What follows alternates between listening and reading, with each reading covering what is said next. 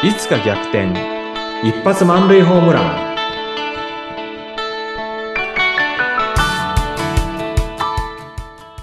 皆さんこんにちは。合同会社東きみなり事務所代表社員の東きみなりです。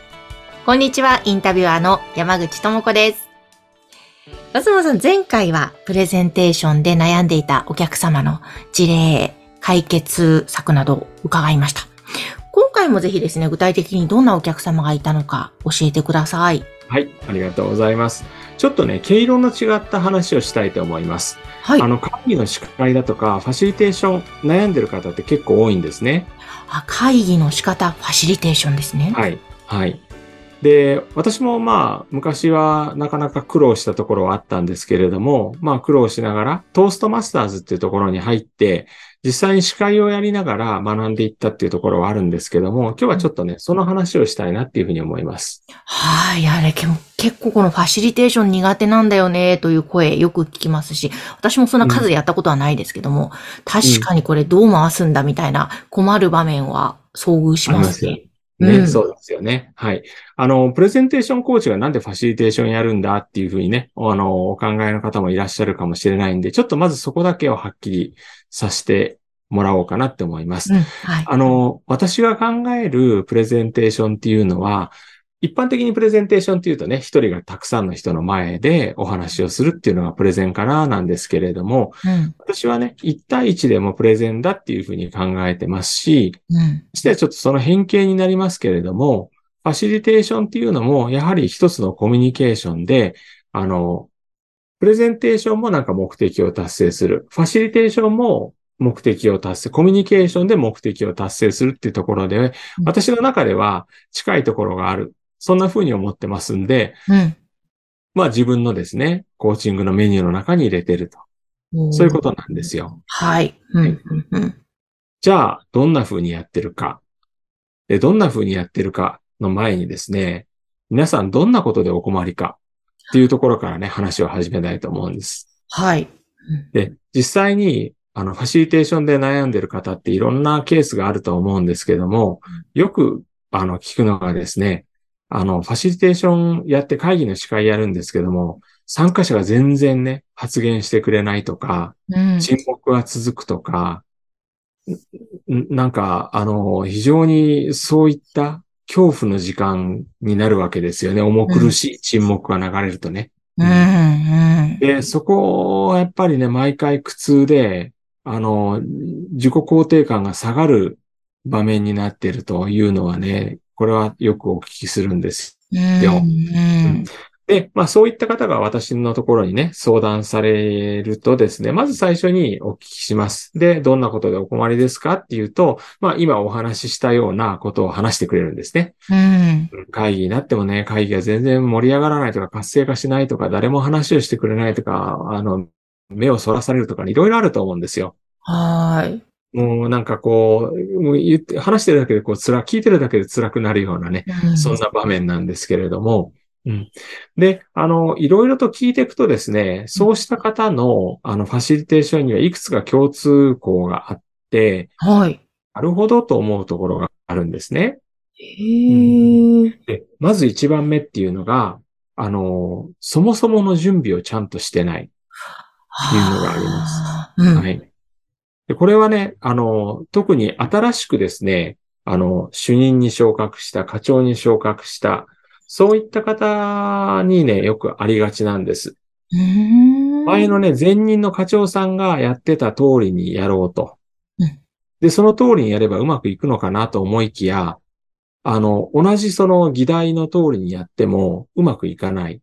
うんで、実はですね、あの、会議っていうのはちゃんと準備っていうのが必要で、はいあの、どんな準備かっていうとですね、その会議は結果として何を得たいのか、どこに着地したいのか、その会議によっては、例えば1時間、2時間終わった時に何が決まってたら嬉しいのかっていうのあるじゃないですか。はいで。そういった目的をはっきりさせて、うんそこから逆算して、この会議では何が必要で、どんな人に出てもらって、で、うんどんな、その、議事進行っていうのですか、あの、議題の組み立て方っていうんですかね。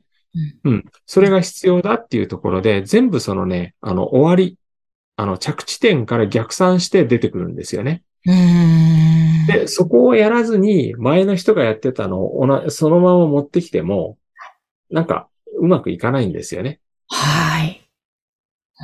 うん。で、もう一つはですね、あの、自分がやりたいその会議の目的、それからこんな風にやりますよっていうところを、その会議の出席者にきちんと周知しておくってことはすごく大事なんですよね。うん。うーん、そっか。分かってないかったりする方もあるもんですね。そうですね。もう、例えば毎週月曜日のあの4時からの会議って自動的に来る。うんだけども、そもそもこの毎週月曜日4時からの会議って何をやりたい会議なの？この会議終わったら何がアウトプットとしたってどこに着地してたらいいんだろうかって、うん。あの、ないと、なんかこう、惰性で集まってきてるようなところっていうのはあるんですよね。うん、うん、で、司会をする人だとか、会議をこう、開く人っていうのは、それなりのやっぱり思いがあって会議を開いてますんで、その思いをきちんとね、出席者に伝えておくってことは大事なんですよね。うん。うん、で、あの、その人たちに思いを伝えて、あもうあなた、もう極端な話ですよ。ちょっと昭和風に臭く言うと、もうあなたに来てほしいんだ。あなたに来てね、で、一緒に問題解決してほしいんだみたいな、ちょっと熱血風に言ってしまいましたけれども、うんうん。それ、やっぱそれが伝わるとですね、うん。あの、皆さんやっぱりそれなりにね、あの、その思いに応えてくれると思うんですよ。うん、うんで、。それなしに、はい、あの、月曜日4時から会議やりますから来てくださいねって言われると、呼ばれた方も、うん何のために来るんだろうとかね、俺なんで来なきゃいけないんだろうかとか、そんな気持ちになりますよね。うん、なりますね。で、そうすると、なんか発言ありますかあっつって、それは出るわけないですよ。はい。はい。そらそうだ。うん。で、そこで、あの、まあ、会議で、あの、あの、招集した人に対して、うん。もっとね、例えばこの議題は誰それさんに話をしてほしい。うんもっと言えばなぜなら、あの、こういった情報をお持ちだっていうふうに聞いてるし、ここがご専門だって聞いてるし、でそういうふうにそこまでお伝えすると。だからその参加者が活躍する場もきちんと作ってあげるっていうことも大事だと思うんですよね。うん。うん。まあ、この話続けるとまだまだ深掘りするとあるんですけれども、ええ。やはりその会議になるとみんながシーンとしてしまってっていうところでお悩みの方っていうのは、そこのところっていうんですかね、あまりちょっと深掘りせずに会議を招集してしまって、結果的にそんな風になってるっていうのはあります。うーん。いや、その辺、本当事前準備して、うん。今ね、おっしゃったことをやると、全然なんかその会議の質が変わりそうですね。そうですね。うーん。そうか、ファシリテーション一つにしても準備。準備。大切なんですね。そうですね。で、今私がお伝えしたのは実はファシリテーションのね、いろんなやっぱファシリテーションもいろんな技があるんですよね。私は専門家じゃないんですけれども、その技を使う以前のところからもしれないんで、うん。あの、ファシリテーションとは呼べないかもしれないなっていうのはね、思うところはあるんですが、うん一つだけちょっとファシリテーションに絡むんじゃないかなっていうふうに思うところがあります。で、それは何かっていうとですね、あの、盛り上がらないかもしれないんですよ。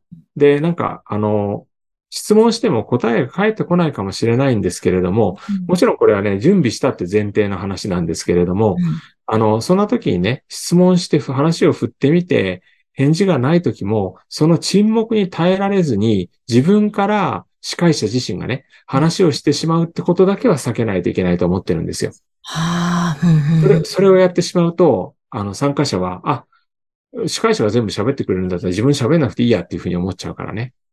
ああ、うんうん、そうですね。うん。